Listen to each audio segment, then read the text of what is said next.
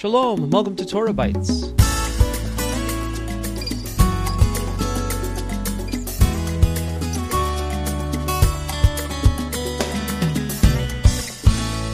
This is Alan Gilman with TorahBytes for the week of February the 17th, 2024, the 8th of Adar, 5784.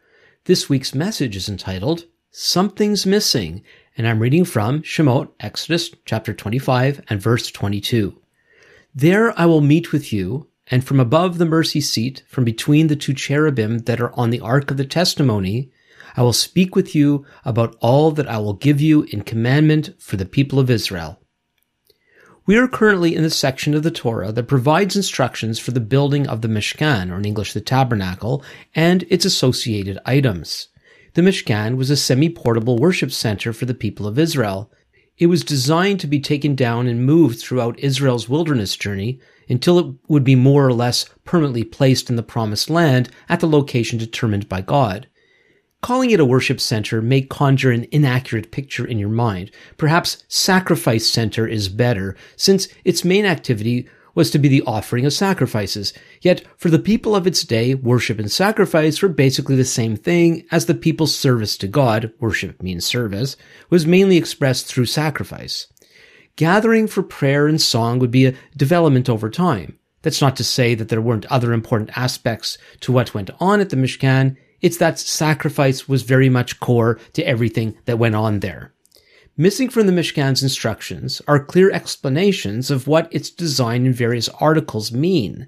This may reflect God's priorities in that following his instructions is more important than understanding the reasons behind them. That's not to say that there are no reasons for what God directs here, but perhaps our need to understand shouldn't be of utmost importance. This is not to say that the Mishkan is devoid of powerful meaning. First and foremost, the Mishkan was established by God to ensure that the people would not sacrifice to God in any way and in any place they pleased. Beyond that, the curtain that separated the most holy place from the rest of the Mishkan and the outside world illustrated our general alienation from God. Moreover, the atonement cover on the Ark of the Covenant demonstrated the necessity of sacrificial blood to enable us to meet with God. Still, we should be careful not to overly speculate, finding meaning where it isn't stated or clearly implied. Perhaps one of the most meaningful aspects of the Mishkan is found in something that is completely missing, an image of God. After all, isn't that what such a structure was to house?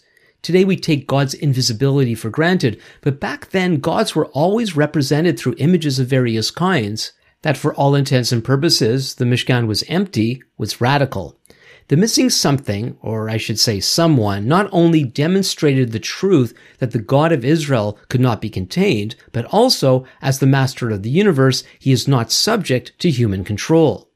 It seems to me that God's immaterial nature, as profoundly expressed through his rejection of representative imagery in the Mishkan, is an aspect of his person and character that many people have trouble accepting.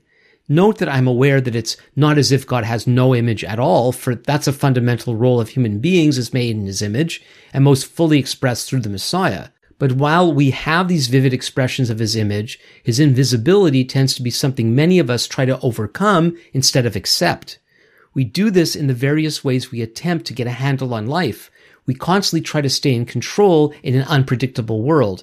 We adopt various techniques to provide us with a sense of security. Instead of heeding the biblical call to entrust ourselves to the all-powerful, good and loving God, we rely on formulas, superstitions, ideologies, affiliations, and psychological gimmicks. We so easily buy into the lie that we can guarantee desired results by our attempts to manipulate the world, and often we do so in God's name.